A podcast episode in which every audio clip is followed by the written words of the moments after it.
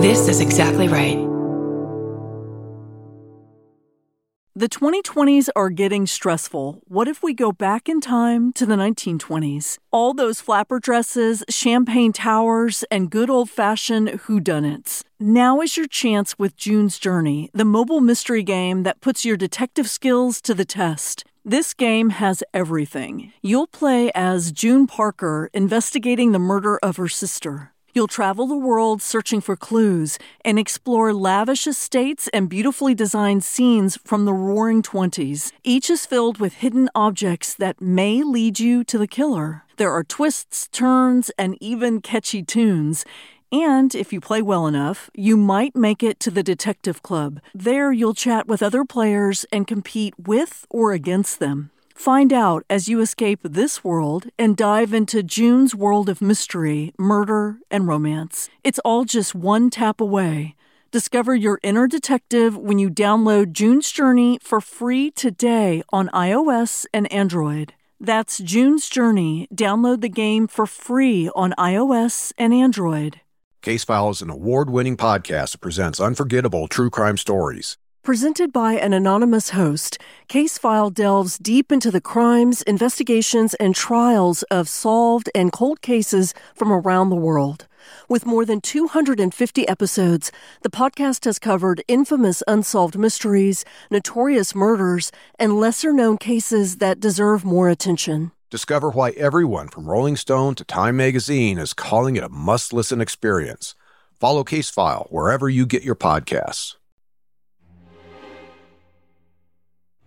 I'm Kate Winkler Dawson. I'm a journalist who's spent the last twenty-five years writing about true crime. And I'm Paul Holes, a retired cold case investigator who's worked some of America's most complicated cases and solved them. Each week, I present Paul with one of history's most compelling true crimes. And I weigh in using modern forensic techniques to bring new insights to old mysteries. Together, using our individual expertise, we're examining historical true crime cases through a twenty-first century lens. Some are solved, and some are cold. Very cold. This is Buried Bones.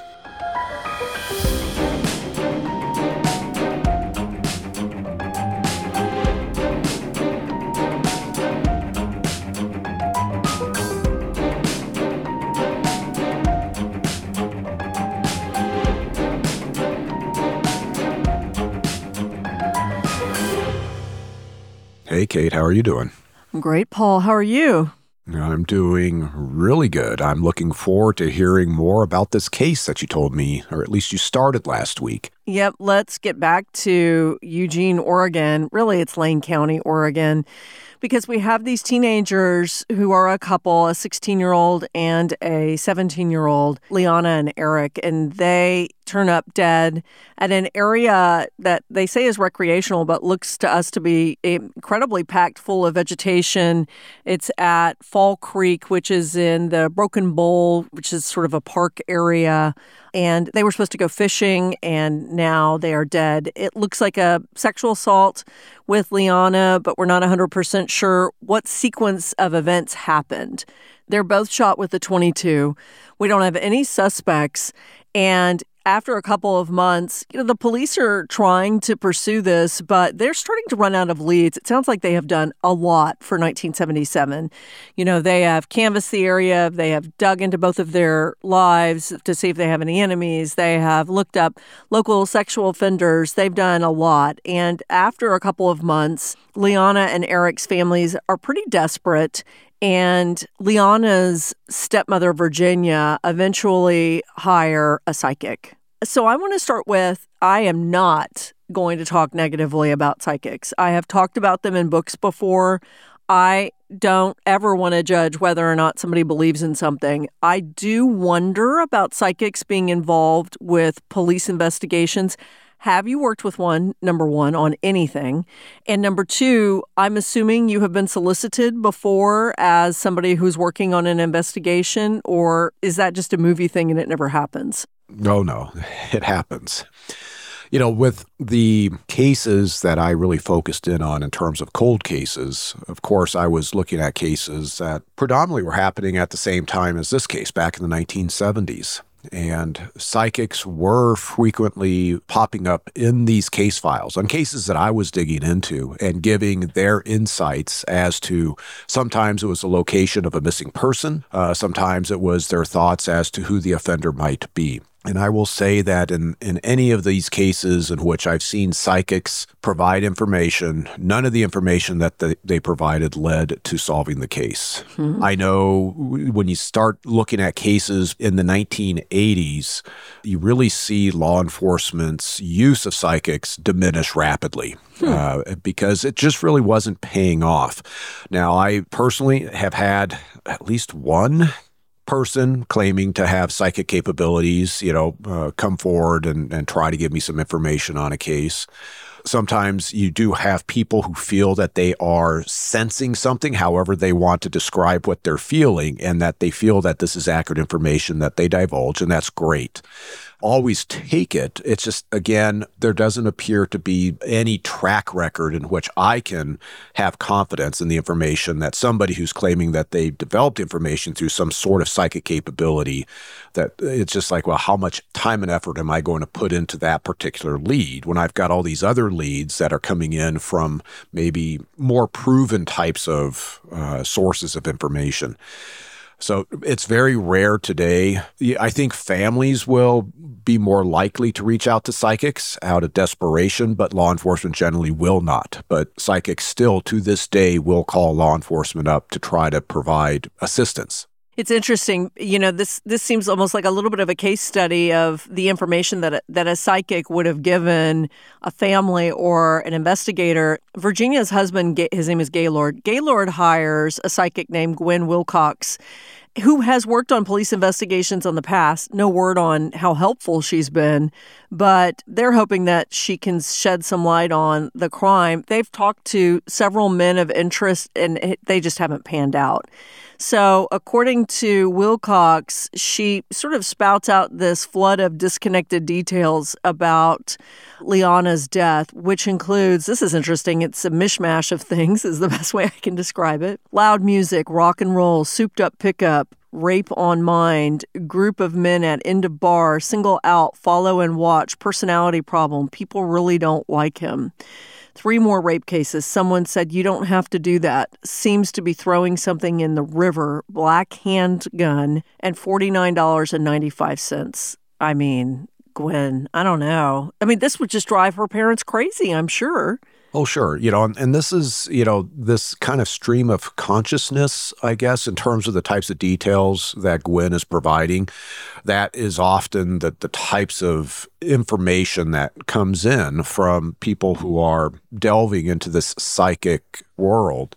You know, so for me as an investigator, it's like, okay, what within that bit of information gives me something where I can narrow a suspect pool. Mm-hmm. Well, pickup truck, maybe, you know, three rapes. Uh, it sounds like Gwen is indicating that this person, either prior to or contemporaneous with the crime of uh, the, the, the double homicide of uh, Leon and Eric, this individual that law enforcement's looking for possibly has other sexual assaults and maybe is somebody that's known to law enforcement, you know, but it sounds like law enforcement was already, which is typical. Okay, this looks like a sexually motivated crime. Who are the sex offenders in the area, you know, and let's see which ones, you know, would, would potentially add up investigatively.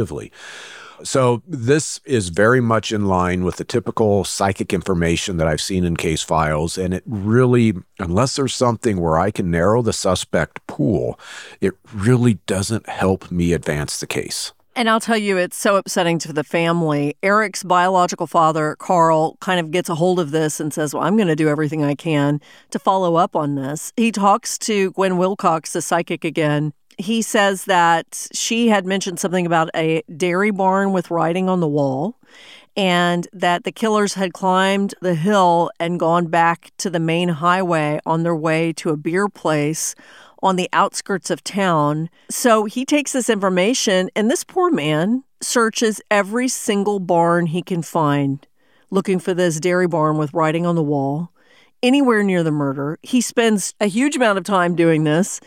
And he tracks down a bar that seems to fit this very vague location of where these men would have gone.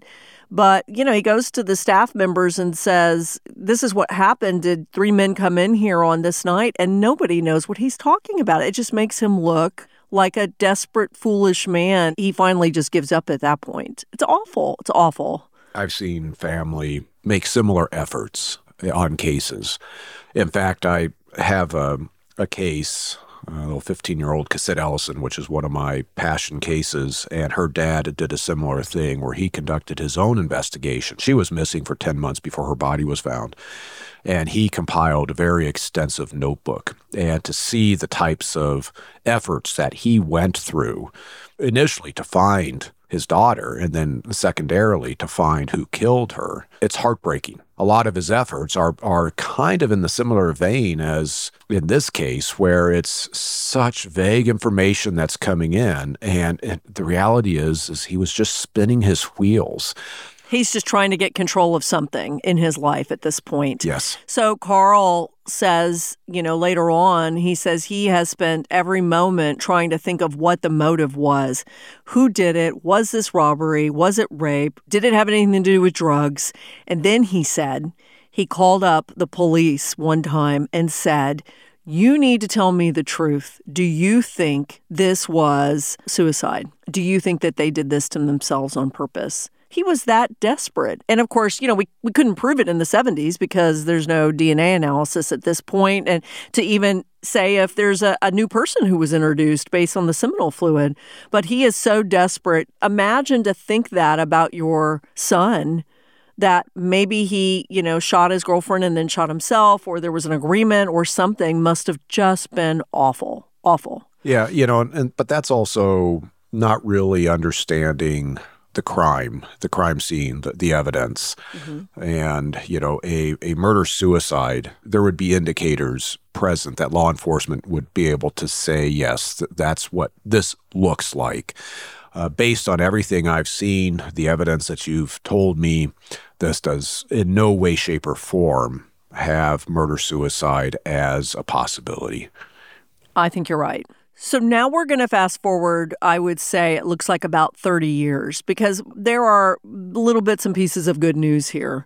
This almost feels a little bit like a history lesson as we move this case along to find out what technology was available. We no longer have the, the imminent danger, the murders are happening, and we're kind of at that scene. We are now in the geeky technology part, which is, I know, one of your favorite. You have a big smile on your face that I haven't seen through this whole episode, so this is nice. No, this this case is, you know, of course, with modern technology is just is very, very solvable. Well, buddy, we're not modern just yet. We're going to go to the mid nineteen nineties. So this is twenty years after the murders, and you just have to be patient because we have a lot of steps to go through. And I, surprisingly, Paul, a lot of people to go through, despite the fact that we have all this technology. Okay. So in the mid nineteen nineties, this is about twenty years after the murders, detectives do not give up on this case in Eugene, Oregon, and they think that because of the advancements of D N A technology, they are going to go ahead and resubmit the evidence of the case with, you know, updated processing, and this includes the towels that were found with seminal fluid on them. So the state lab is able to extract male D N A from these towels, which is then submitted to the CODIS system, but there's no match with anyone in the system. So in the mid nineteen nineties, does this surprise you that they, you know, ran this with the technology they had and nobody popped up in CODIS in the mid nineties? Well, the F B I's CODIS system went through its own maturation process. Initially, starting in the late nineteen eighties, F B I's CODIS was built on the initial technology, uh, D N A technology, this R F L P technology, restriction fragment length polymorphism. Mm. And uh, this was the very technology that Alec Jeffreys et al. Out there in the Colin Pitchfork case over in England mm. had initially used for the very first time using D N A. Well, the F B I ends up compiling a database of convicted offenders using this initial D N A technology, R F L P mm-hmm. technology. And then right in this mid nineteen nineties timeframe is when we started transitioning to this P C R-based, polymerase chain reaction-based D N A technology that gave us much better sensitivity to go after crime scene samples that we couldn't use with the old R F L P technology. And then eventually we started utilizing, using P C R, this S T R technology, short tandem repeats. And this is the modern type of D N A profile that is currently being used today in CODIS. Mm-hmm. But in the mid nineteen nineties, I'm not entirely sure exactly what type of technology they did, whether it would be the old R F L P or the newer S T R technology, because mm-hmm. it's sort of in that transitional uh, time frame. Mm-hmm. However, the, the D N A databases at that time were relatively small, and CODIS is predicated on the repeat offender. There's a reason why they're in the database, and then they leave it, they commit another crime and they leave a crime scene sample, and now you hit to that person. Yeah. So that the fact that they didn't hit in the mid nineteen nineties just tells me that at least at that point, the offender hadn't been placed into the CODIS database. At some point afterwards, the offender could be identified once he commits another crime or gets arrested and, and, and a D N A profile gets put up into, into CODIS. I think as we move along, I'm going to learn even more and more about this. And, and I know that we've talked about the evolution of this in the past, but this case really does seem to illustrate how things move forward starting from the mid nineteen nineties, and then finally we end up with some kind of a resolution. So now we're going to go ten years later. There's nothing happening in CODIS in the mid nineties. Fast forward to two thousand five, and there is a three-person team who assembles to look at these old cases in Lane County. They're volunteers, detectives. There is a detective named Kurt West and a police department veteran from Eugene called Kirk Engdahl, and a former state and federal prosecutor whose name is Chuck Tilby. Sounds like a good team. Someone with the police department and a state and federal prosecutor.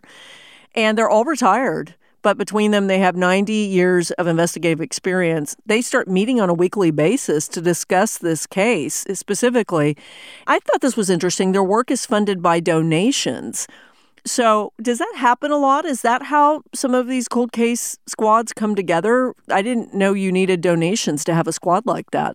It really varies widely across the nation in terms of how, you know, resources are acquired in order to look at cold cases. And, you know, this model of using retirees that are very experienced, mm-hmm. you know, is a a very good model, because oftentimes they will work for free. They're just looking to basically be engaged. It's just like me. Yeah. And so this is one model. Now, other departments, no, no matter what you do, even if you have retirees that come in to work a case and they say, I, I don't want to be paid, I'll do this voluntarily, mm-hmm. an investigation still costs money. You know, so the department is going to need within their budget, you know, to be able to, you know, pay for gas, pay for travel expenses, pay for meals. Uh, there may be, you may have to hire experts or have forensic testing done. You still have to spend money to do an investigation.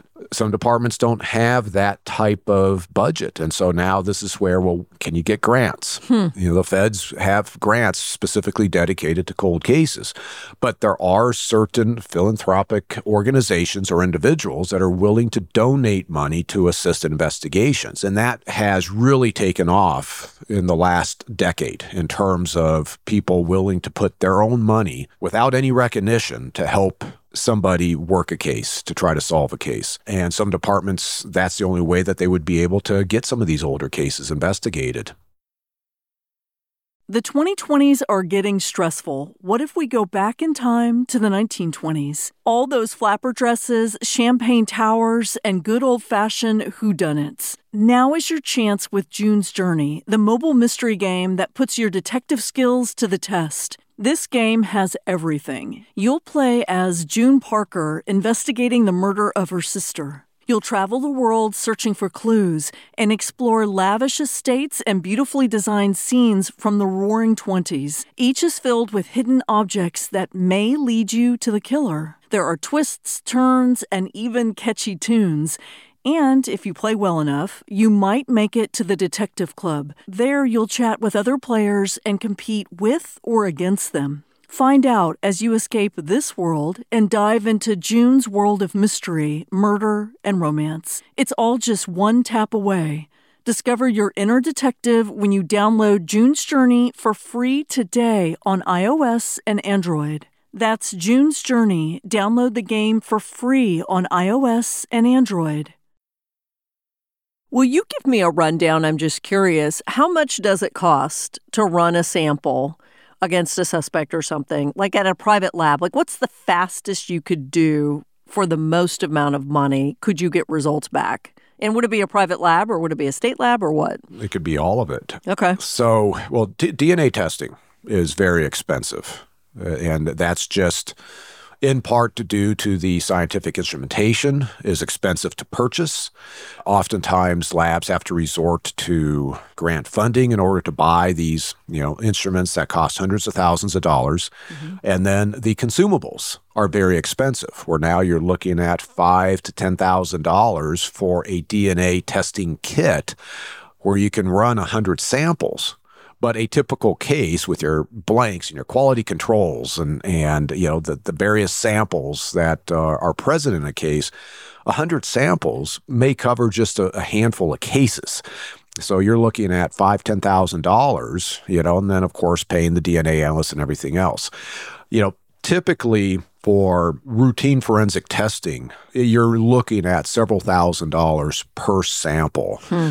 Uh, and so that can add up very, very quickly. And if you're a small department, you don't have the budget yeah. to, especially if, if you are looking for the needle in the haystack, you have a ton of evidence, you don't know where the D N A is at. A lot of people overlook the fact that finding the D N A from the crime scene evidence is often the most time-consuming part. Hmm. Modern D N A testing can go very quickly. You can often, once you find the D N A, get a D N A result within twenty-four to forty-eight hours. But finding the D N A, if you have a sexual assault that occurred on a king-size bed and the sexual assault kit is negative, but there may still be D N A evidence from the offender on that king-size comforter, on the pillowcases, on the flat sheet, on the bottom sheet.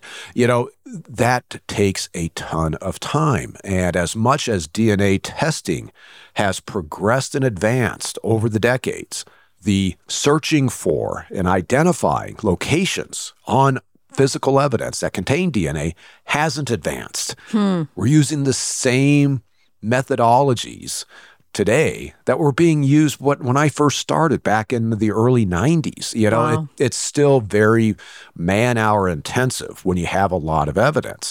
Now, in this particular case, it's very focused. Yeah. So they don't have to spend a lot of time. They know where the, the D N A evidence is. It's just now every time the technology improves, it's revisiting this semen evidence found on Liana's body or on the towel. Well, you know, this was two thousand five when these guys, these old retired guys got together and started working on this case.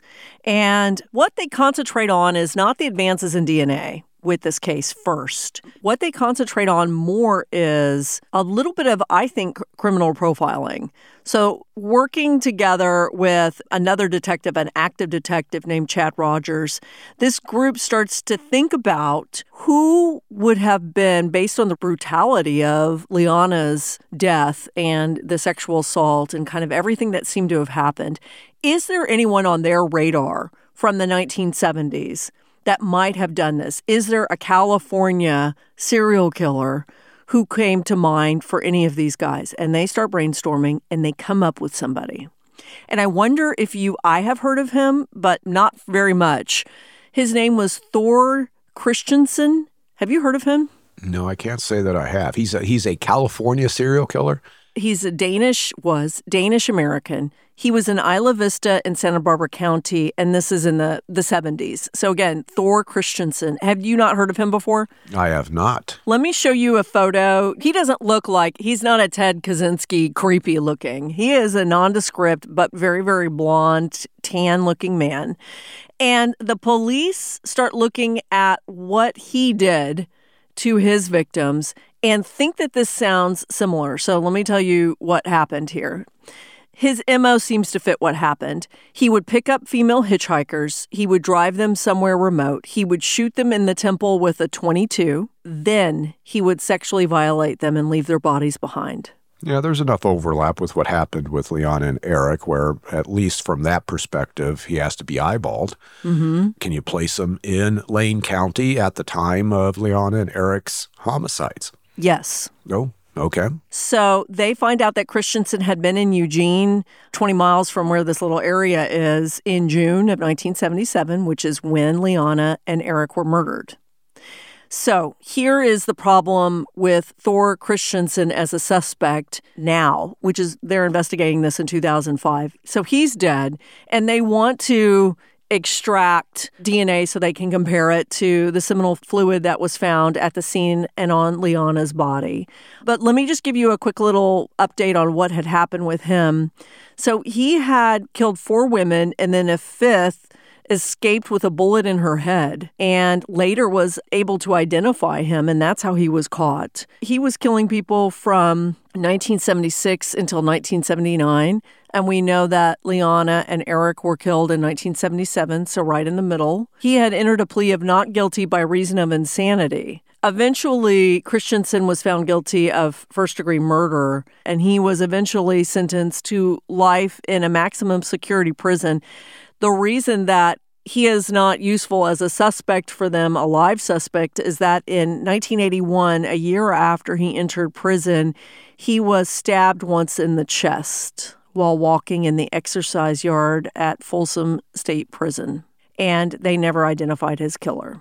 So the police say this sounds like something very similar, except I have to ask you this, Paul. Upon looking this up, I realized that every single woman he either killed or attacked looked pretty much exactly the same. Same build, slender, but long, straight hair. Every single one of them. And you saw the photo. Now, Leona has short, blondish hair. Now, does that matter? I mean, what if he's really fixated on that woman? No, it doesn't matter at all. This is a, a common misperception that I believe kind of came out of the Ted Bundy investigation, where everybody was under the impression that Bundy was looking for, you know, these brunette women, you know, hair parted in the middle. And people got this idea that serial predators target a specific type of victim. They may have preferences. Hmm. But in my experience, that is the oddity. Oftentimes, serial predators are going after victims that they can have access to, mm-hmm. regardless of what they look like, you know, what their ethnicity is. Many of the series that I've looked at often have victims of varying ages, of varying ethnicities, varying looks, you know, either uh, skinny or heavier. So most of these offenders, it really is the opportunity that drives them to offend against that particular victim versus seeking out a victim that has certain criteria that must be met. Hmm. Yeah, and we have talked about that, that this could be just a, that it seems likely that this is just a crime of opportunity for whoever did this.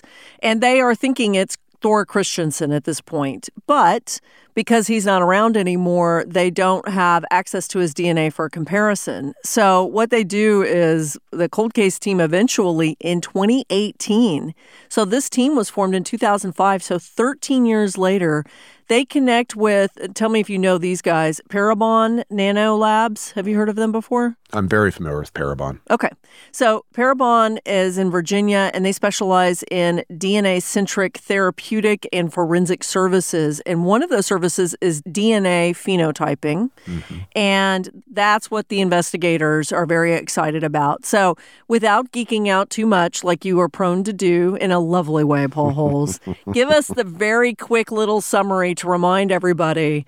Uh, I know we've heard this before, but exactly what is that when we say, you know, D N A analysis, and it feels like a big umbrella? Is D N A phenotyping different than what they do on C S I when they're trying to catch the bad guy? Yeah, you know, D N A phenotyping, phenotype is the physical expression of your genetic information. Typically, what Parabon was doing is taking the D N A sample that an unknown offender left behind at a crime scene, like in this case with Leon and Eric, the semen, and uh, running a specific type of D N A test. It's this uh, S N P test, single nucleotide polymorphism.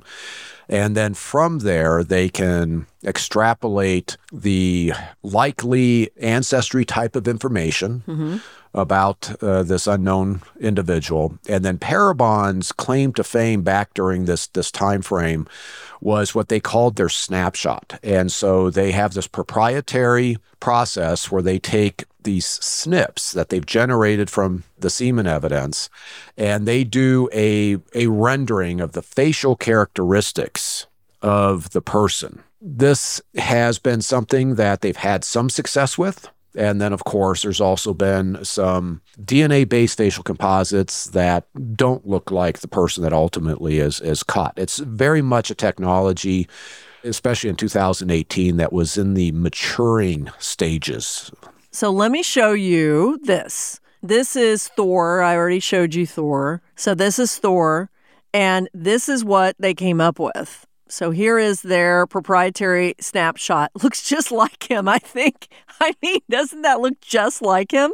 Yeah, I mean, it most certainly does. Just on the surface, there's a remarkable similarity between this uh, Parabon snapshot composite and then the the photo of Thor that you showed me.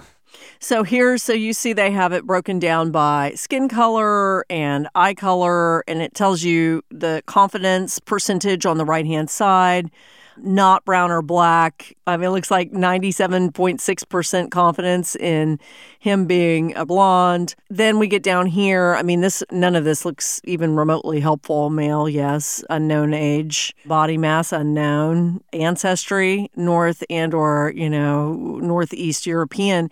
So is this going to be helpful? I guess it's a more, it kind of bolsters their confidence in Thor and wants to push them forward to, you know, maybe eventually coming to the conclusion that ancestry D N A is going to be helpful.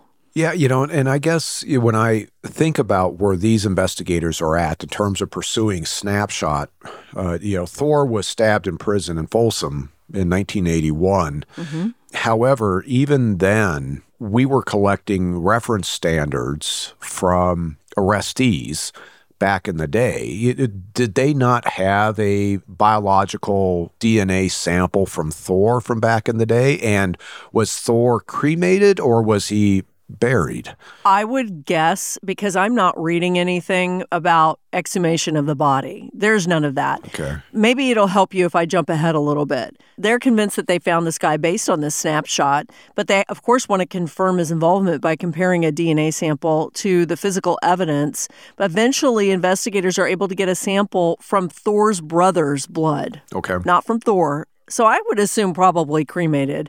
His brother's blood, but this is interesting. It's given to them by the medical examiner after his brother died. It was not voluntarily given by the Christiansen family. So they check for familial match with the crime scene evidence, and there's no match. So it doesn't seem like this is a Thor crime. So what ends up happening is in twenty twenty, the detectives reroute kind of their whole investigation because there is all of this publicity around genetic genealogy and how it was used to crack the Golden State Killer case. So I guess my point with bringing that up was, was it twenty twenty where you actually got national attention and all of a sudden it was like, holy crap, this is available? And when all of law enforcement lit up with this possibility, even though you were doing this in twenty eighteen, is that right? Well, we, we arrested DeAngelo April twenty-fourth, two thousand eighteen, and within a few months, it blew up that we had used genealogy in order to identify him. And so there are investigators that once that became very public, they started pursuing that on their cases in two thousand eighteen. It's been an evolution, mm-hmm. you know, so it's not surprising, like in this particular case with Leon and Eric's uh, team of investigators, that it, it took until twenty twenty for them to start pursuing genealogy. That, you know, it's it's it's something as as law enforcement is learning about this tool, they'll start implementing it uh, when it works within their case, when it works within their agency's philosophies or within their various jurisdictions, whether, you know, there's maybe some, uh, I know across the nation, there's some states that aren't as open to its use on cases within those state boundaries as other states. So, you know, it, it, it is. It's just it's, it's an evolving thing. But it sounds like in twenty twenty, this cold case team decided to pursue genealogy in Leon and Eric's double homicide. They do. So they decide to resubmit the Broken Bowl D N A sample from Liana to Parabon Nano Labs for genealogical analysis.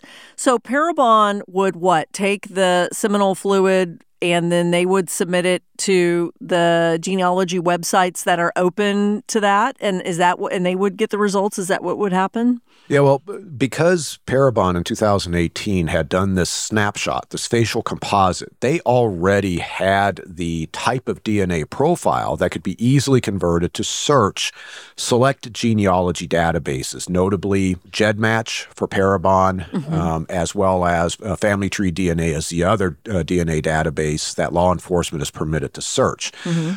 Uh, so they would simply upload that and then get a list of names of individuals in that database that shared a percentage of their D N A with whoever killed Liana and Eric. And now it's just simple genealogy one oh one, hmm. building family trees using public record information and identifying common ancestors of people within the database. How are these people related? And if you can find, oh, these two people in the database that share D N A with Leon and Eric's killer, well, they have great-great-grandparents that they share. Mm-hmm. Depending on the circumstances and how those two people are related, theoretically, Leon and Eric's killer also has that same set of great-great-grandparents. And now you just identify through, again, straightforward public record information out of uh, doing genealogy research, all the descendants of those great-great-grandparents until you land into a potential suspect pool. And now it's Investigation one oh one. Well, Parabon says in this case, the suspect pool is three brothers. It's not Thor Christiansen. It is a family called the Shroys, and they have close ties to Lane County. One of the brothers actually still lives there. The other two went to Mesa, Arizona. They start focusing on the local Shroy brother. They tail him for a while, and then they retrieve one of his discarded cigarette butts and compares it to their D N A sample from the murder scene. Not a perfect match, but it does help solidify that the crime scene D N A does belong to someone in that family. The old cigarette butt, I mean, is that reliable as long as you actually see where that cigarette butt goes? Oh, absolutely. This is a common thing, get, uh, get, getting a surreptitious sample from a suspect. And it does require, it's very man-hour intensive. It requires following that person around and seeing when they discard in, in, in the public domain a sample of their D N A. And in most states, uh, this is a process that's legal. I know there's uh, a few states that uh, it's now deemed problematic from a legal standpoint within that state. Mm-hmm. But this is a common practice. And the preference is always something you can on view. You know, you see the Starbucks cup being discarded and you go in and it's the only Starbucks cup in that trash can. Then you have confidence that it came from that person. Mm-hmm. Secondarily, it's when people put their trash out into the public domain. Mm-hmm. And they push the, the trash can off of what's called the curtilage. It's outside the, the individual's personal property. They put it on public property. You're now law enforcement. It's now anybody could go into that trash, you know. Mm-hmm. But law enforcement can go in there. But you could have commingled items containing D N A from anybody within that residence. But it's still, if you if you get a D N A sample from this discarded trash that matches your crime scene evidence, that still gives you probable cause in mm. order to go and, and get a search warrant and get a direct sample from a person. The cigarette butt, absolutely. And and so now, obviously, the at least at the time that they do this surreptitious collection, this one of three brothers who's still in Oregon, he's he doesn't match, but he obviously is a, I'm assuming, a sibling. He shares enough D N A with the crime scene evidence that they, okay, well, we got two other brothers that we need to investigate. Correct. They've got two other ones, Daniel and Ronald. They rule out Daniel, who is the youngest of the three, because he was in the Navy. Perfect. And he was not around. So now you've got Ronald Shroy.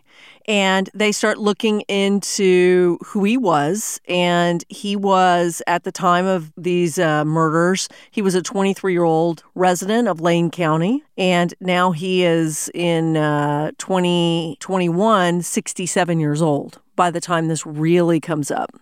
So, you know, we're talking about, what is that? Quick math, forty-four years later. They look at his rap sheet. And this isn't probably going to surprise you at all. There was a sexual assault on a Colorado woman in his past. So, you know, they really start looking at him, and they have a photo. And before we get to the D N A, can I show you the photo right next to the... I cut it out. Please do. I know. So is this who is this going to look like? Is this going to be this Nordic-looking guy? I don't know. It's a big mystery. I, I've seen this before, you know, the, that kind of technology just on shows. I mean, I've never been, like, involved with it. But this is Ronald. Pretty good, I think. He and Thor look alike. There is some overlap, but knowing how Parabon does their composites, because what they do is they take the uh, sort of an average face for somebody of a certain ancestry, mm-hmm. and then they modify that face based on the D N A phenotype evidence that they get. I can't say that Ronald and this composite, you know, that by looking at this composite, I'd, I'd be able to pick Ronald out as, oh yeah, he's a perfect match. But I think one of the things that is being illustrated, you know, we talked about Thor and the M O overlap that Thor had with how Liana was killed, sexually assaulted, and the use of a twenty-two, mm-hmm. and that Thor had these phenotype characteristics. But Thor isn't the killer. This really underscores how you can have this coincidental aspect. When I'm investigating, like, Golden State Killer or Zodiac, these huge cases, you run into these types of coincidences where you think, oh, this has got to be the guy. And then the D N A shows it's not the guy. Mm. And so that's what's happening here. Is that, you know, you haven't told me yet, but I'm going to assume that when they get a surreptitious sample from Ronald, it's matching the semen evidence found on Leanna's body and on the towel that was found on the picnic table. Well, let me give you more information. This does not go the way I thought it was going to go. Oh, geez. I know. So they still don't have Ronald's D N A.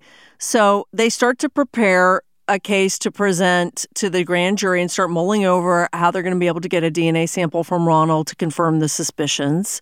I had wondered, isn't there enough evidence at this point? But it doesn't sound like the D A is convinced yet, so they are not able to get D N A from him just yet. And I do want to address that because that's that's such an important thing. Parabon, and it was it would have been Cece Moore and her team, were the ones that would have done the genealogy. Mm-hmm. And so they've focused in on these three brothers, right? And and there seems to be, you know, you got one brother who's living in Lane County, mm-hmm. this other brother who used to be in Lane County at the time of the double homicide and has sexual assault. But in no way, shape, or form are you at a level of effecting an arrest. Mm. You know, you do not have probable cause. Genealogy does not give you probable cause. It just gives you a lead. An arrest should never be made based on genealogy by itself. You need to get a direct sample from Ronald. And even though he's living out of state, he's he's in Arizona. Now, this is when you, as an investigator, you reach out to authorities out there, or you work with the feds and you get resources in order to get that surreptitious sample.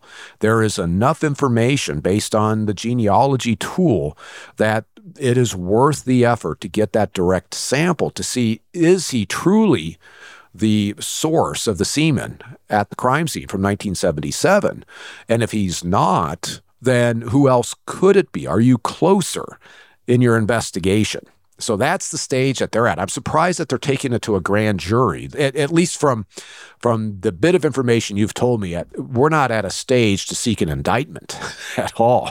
You know, to me, it's like, oh, no, there still needs to be some some footwork done in order to close this lead out. Mm-hmm. Either he's the guy or he's not the guy. And if he's not the guy, then who is it? Well, remember I told you things take a real left turn here, and here's the left turn. While they're trying to sort this out and get things together and get ready to make a big move on Ronald, Ronald, because he's obviously a jerk, gets into a big fight in February of twenty twenty-one with his brother Daniel, the one who was in the Navy.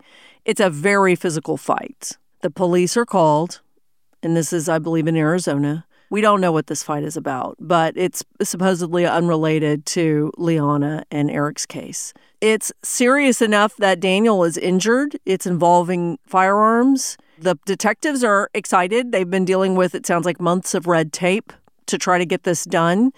The police drive out. They're excited that they can get Ronald, even though it's not going to be for the double murder, but they get to get their hands on him. But as the officers are en route, before they get there, Ronald turns the gun on himself and dies by suicide. Yeah, but now you have a source of D N A. Well, but justice thwarted, yes. Okay, you want me to ruin it? Yes, they have a D N A. Yes, it's a perfect, it's a perfect match. Everybody knows that's what was going to happen. Yes, they get the D N A, and it's a perfect match with what happened at the Broken Bowl. Sure. But that bastard got to go out on his own terms, you know, after yeah. all of this, after all of this. That is frustrating, for sure. You know, on, on one hand, and then this is what I always say, you know, too many people throw around the term closure when it comes to a case being solved and how the family feels about it. Families don't get closure. You know, getting Mm-mm. they get an answer, but getting them an answer does not bring their loved ones back. Here, the family's got an answer. It's Ronald, but they're, they're not getting justice. You know, and that's that's really the frustrating part because, of course, they want to have their day in court. They want to see him punished for the crimes. He stole the lives of, of these two teenagers, and they want to have that time to basically confront him and tell him what he did and how that impacted their lives and how they, you know, he prevented Leon and Eric from having their lives, you know, and all the Christmases and the birthdays and yeah. getting married and having kids and all that. So that that is very frustrating. I know. And here's something that is just painted with irony all over. Listen to this. Daniel, the brother, says, my brother was awful. He was really violent. He was abusive. I didn't know that, you know, he was connected to any homicide. But come to think of it, he says, he and his brother used to love watching true crime shows together, which, of course, meant that Ronald knew about advancements in D N A. And then Daniel says this one time. He and Ronald were sitting there watching T V, this is a quote, and one of those Ancestry D N A commercials comes on. And he said, I mentioned to Ron, hey, I might want to do that. And he said, well, he about hopped out of his seat and blew his top. And he said, so, yeah, I didn't do it. There you go. And that is what ended up getting him. Now, I don't know if Ronald knew that the police were onto him, that they were pursuing him. I would assume he must have if they're forming a grand jury, but but I don't know. We don't know what Ronald knew. You don't think he, he knew anything? No, if, if the investigation was conducted right, uh, he would not have a clue, you know, that this would all be done covertly, even, you know, presented the case in front of a grand jury.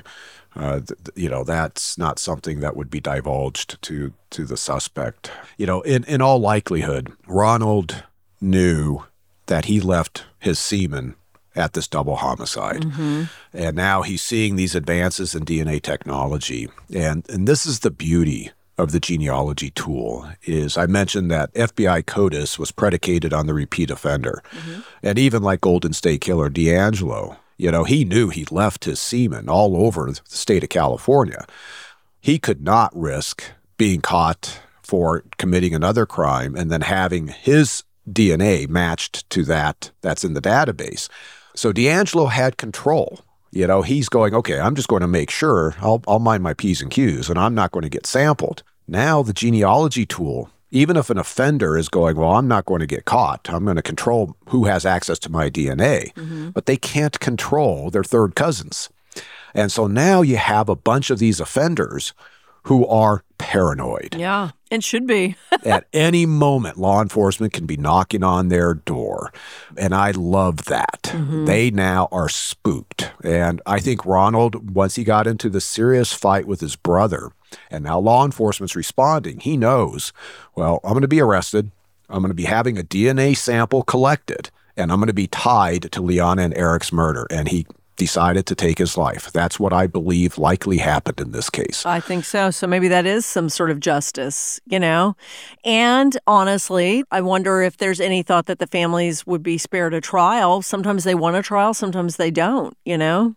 Each of these families and each member of the family have their own personal thoughts on that. And there's no right or wrong thought. It's a personal decision. And what I have seen, like once we caught DeAngelo and Golden State Killer, you know, some of these victims were re-traumatized mm. because now they know who their attacker was, or they know who killed their loved one, and to go through the trial process. The criminal justice system is not kind to victims or victims' families, and they suffer during that process. You know, in some ways, the family was spared having to go through this very frustrating and re-traumatizing trial process. Mm-hmm. But again, they were denied justice. Yeah. Just to circle back on the trial part of that, you know, what I was thinking when you were saying that is that there was a woman that Ronald had allegedly sexually assaulted, we're going to presume after he left Oregon.